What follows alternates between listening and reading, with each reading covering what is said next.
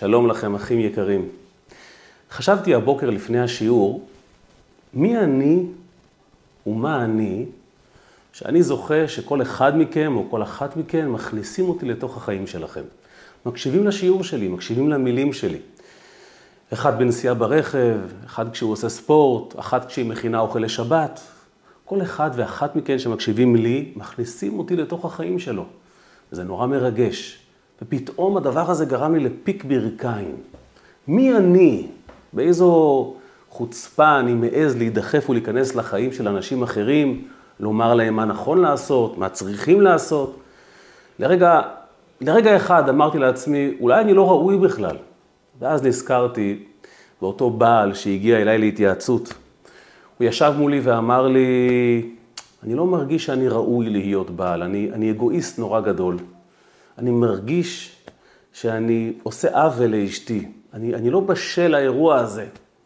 הסתכלתי עליו ואמרתי לו שהוא מזכיר לי, כשהייתי בחור צעיר בישיבה, ישבנו ליד שולחנו של הרב יואל כהן. הרב יואל כהן, מגדולי חסידי חב"ד בדור האחרון, ואולי בכלל, משפיע רוחני, איש גדול ומיוחד.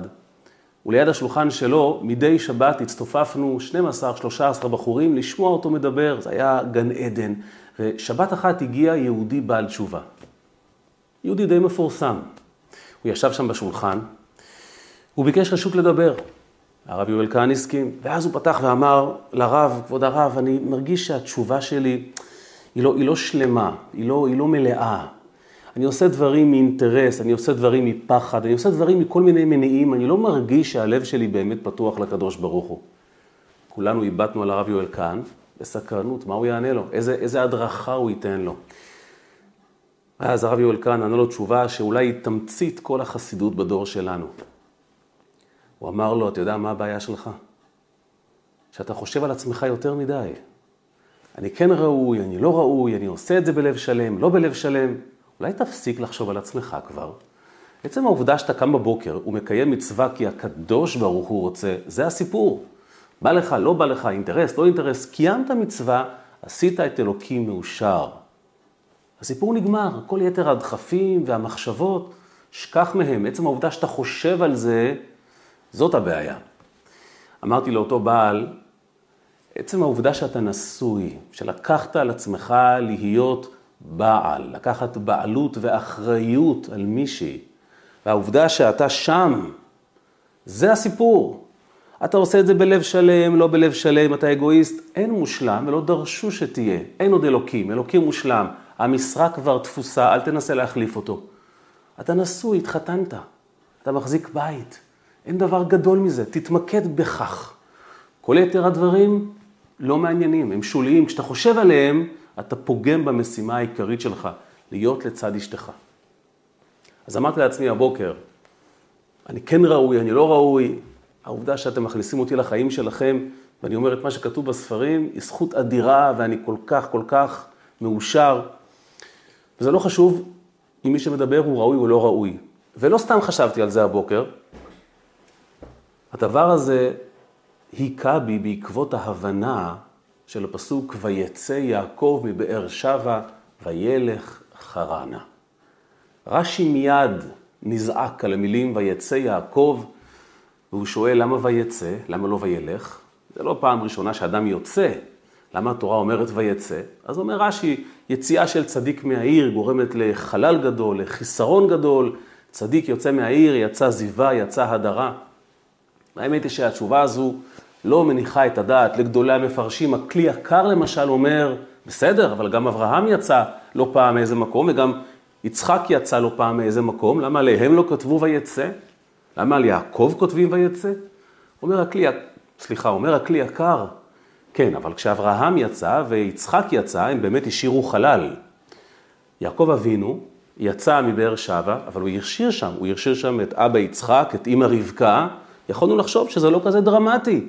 אומרת התורה, כשיעקב יוצא החוצה מבאר שבע והולך לחרן, הוא איש כל כך גדול שהוא מותיר חלל אדיר אפילו שאבא שלו יצחק נשאר שם.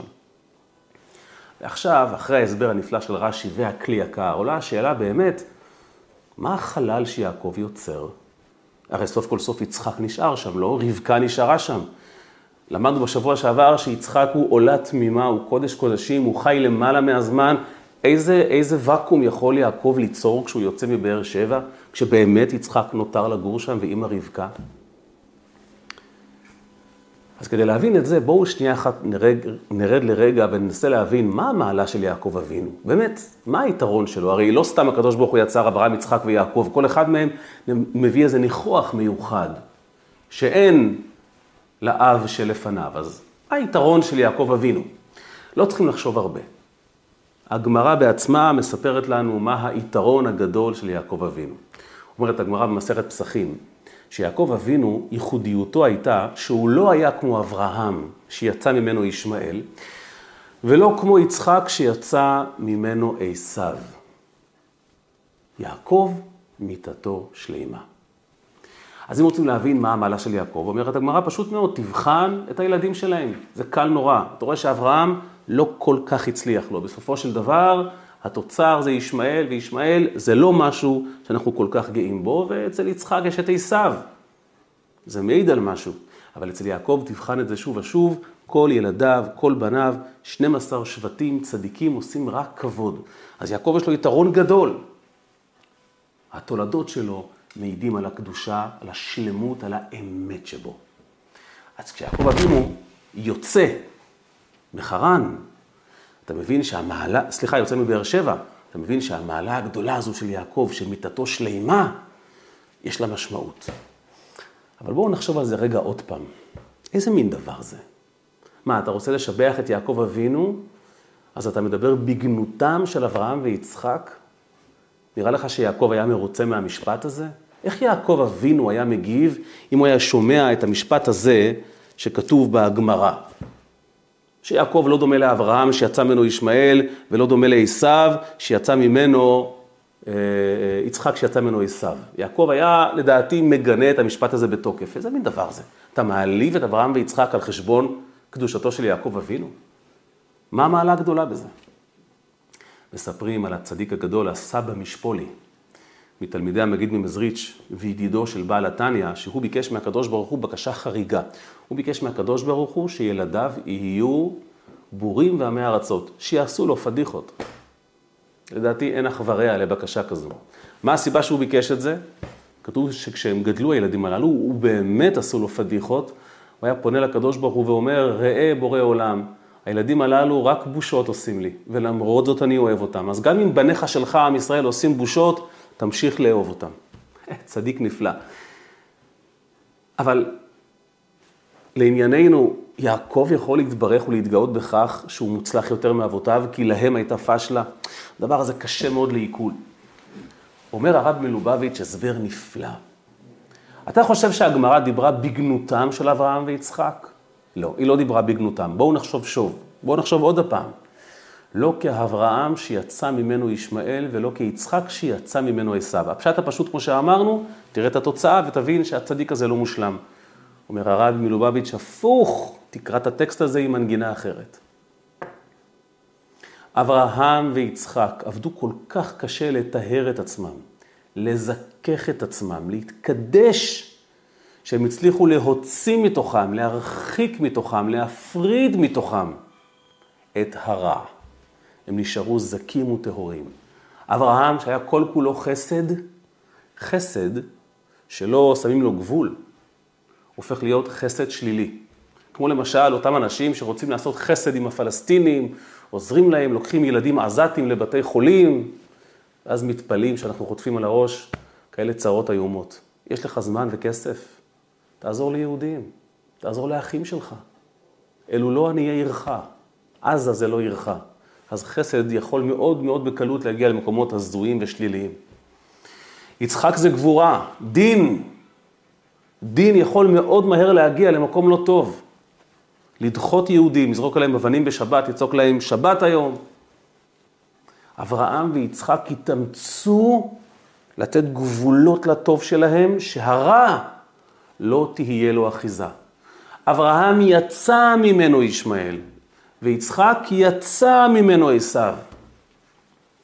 הם בררו והפרידו לחלוטין את הרע ועשו גבולות ברורים, וכך הם הפכו להיות זכים וטהורים וצדיקים מוחלטים.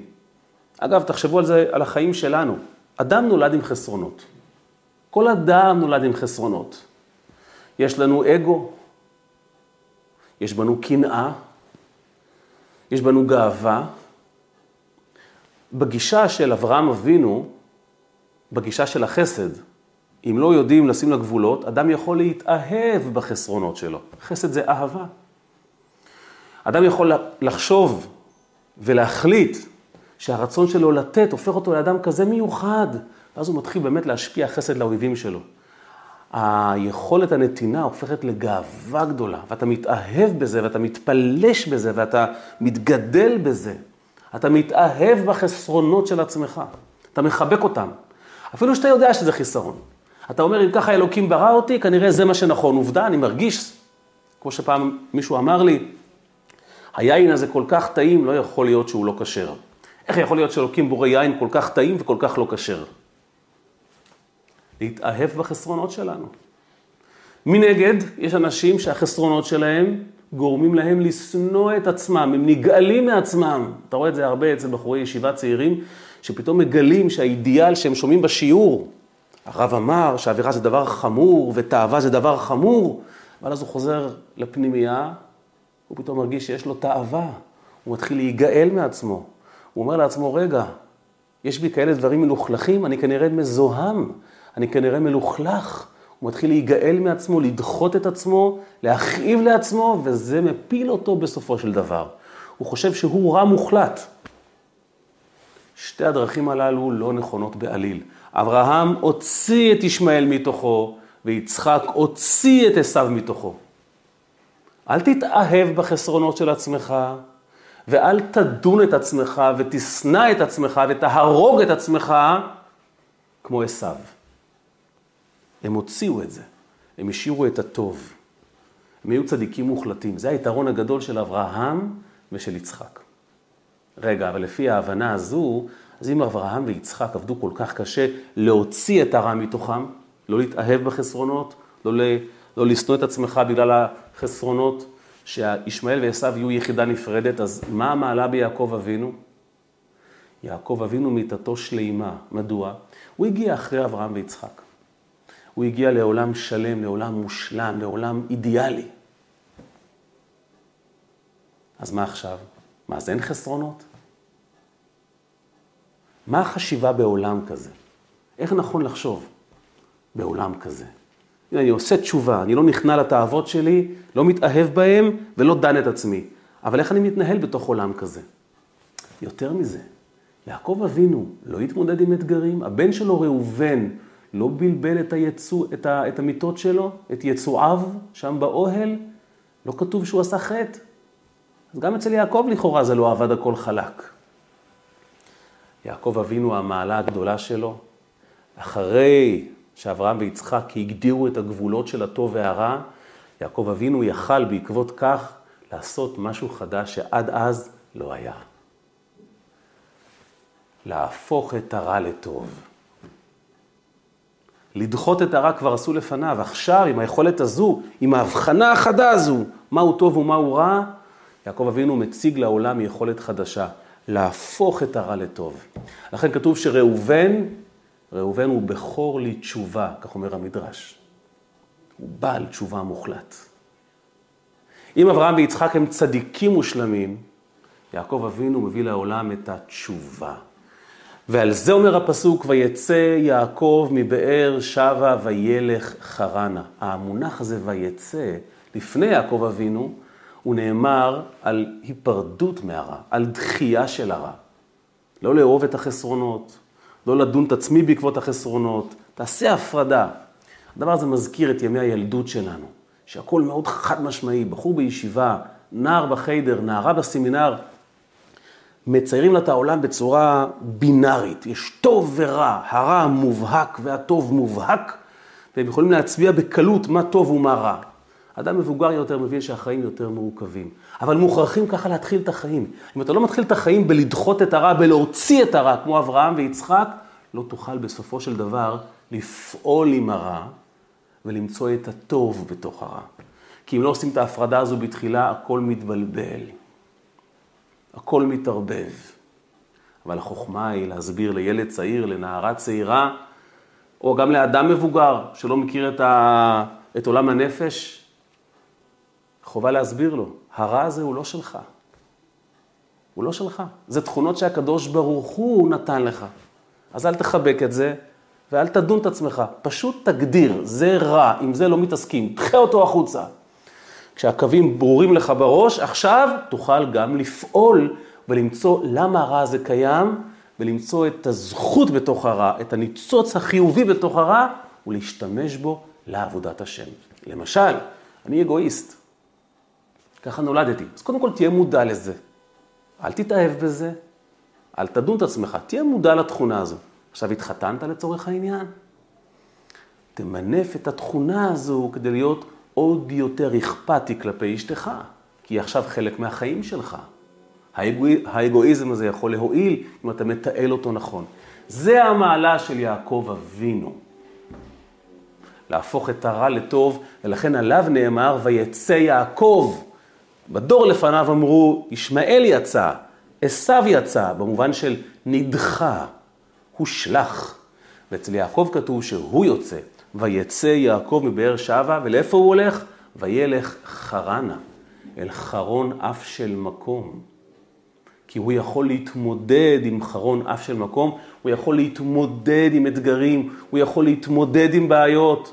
הוא כבר למד, הוא כבר קיבל חינוך טוב כשהוא היה ילד קטן, לא להיבהל מהרע, לכל כיוון. הרע הוא חומר גלם. רבי צדוק הכהן מלובלין כותב דבר נפלא ומרגש. בספר צדקת הצדיק באות מ' הוא כותב דבר שצריכים לזכור אותו. כתוב שישנו בעל תשובה שעושה תשובה מאהבה עד כדי כך שהזדונות שלו נעשים כזכויות. הכוונה שהעבירות שהוא עשה עומדים לזכותו, הוא יזדכה עליהם, הוא יקבל פרס עליהם. אומר רבי צדוק, זה לא פרס, זו הנחיה. מהו בעל תשובה אמיתי? אומר רבי צדוק הכהן. אדם שיודע להביט אל הזדונות ולמצוא זכות, ללמד זכות על הזדונות. ולומר למה יש בי תכונה רעה, למה יש פה עניין של אתגר, זה רק לטובה. זה לא נועד להפיל אותי, אפילו אם חטאתי, אפילו אם נפלתי, אפילו אם יצאתי מבאר שבע והלכתי חרנה, ועכשיו אני נקלע למקום של חרון, אף של מקום, אני יודע לראות את הזכות שבדבר, נעשים לו זדונות כזכויות, זה לא פרס שאתה מקבל אחרי העבודה, זאת העבודה! תלמד זכות על המצב. תראה את הטוב שבתוך האירוע הזה. קיבלת כאן כר פורה לעבודה, תשמח. האתגרים האלה רק באים לרומם אותך.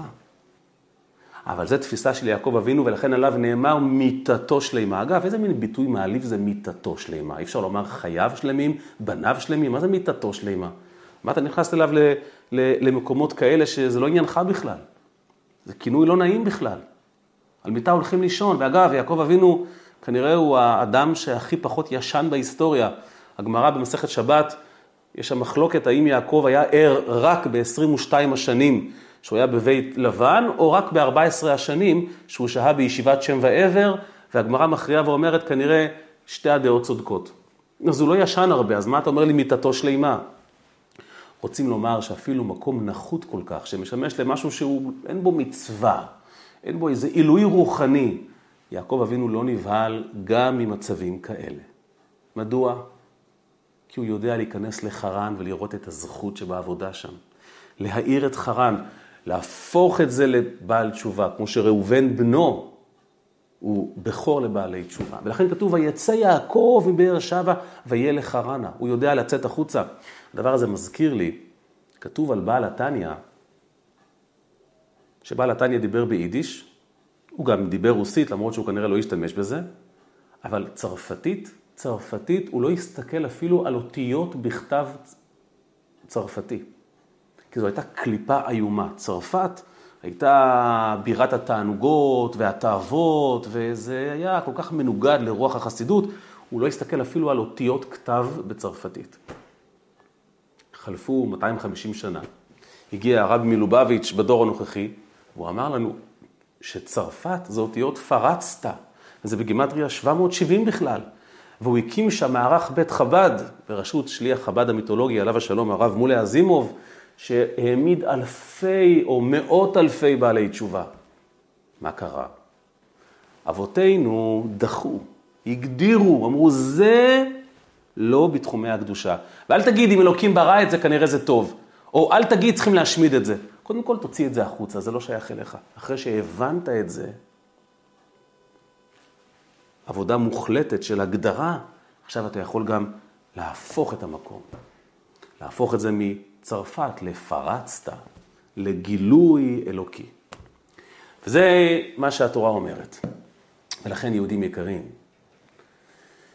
כשאנחנו מתעסקים בחסרונות שלנו, באתגרים שלנו, אנחנו צריכים לדעת, אנחנו חיים בדור של ויצא יעקב, כולנו בני יעקב, הרי רק לעתיד לבוא נקרא בני יצחק, ובני אברהם, לצערנו הרב, גם, גם הישמעאלים גאים בתואר הזה. בני יעקב כרגע זה התואר שלנו. מדוע?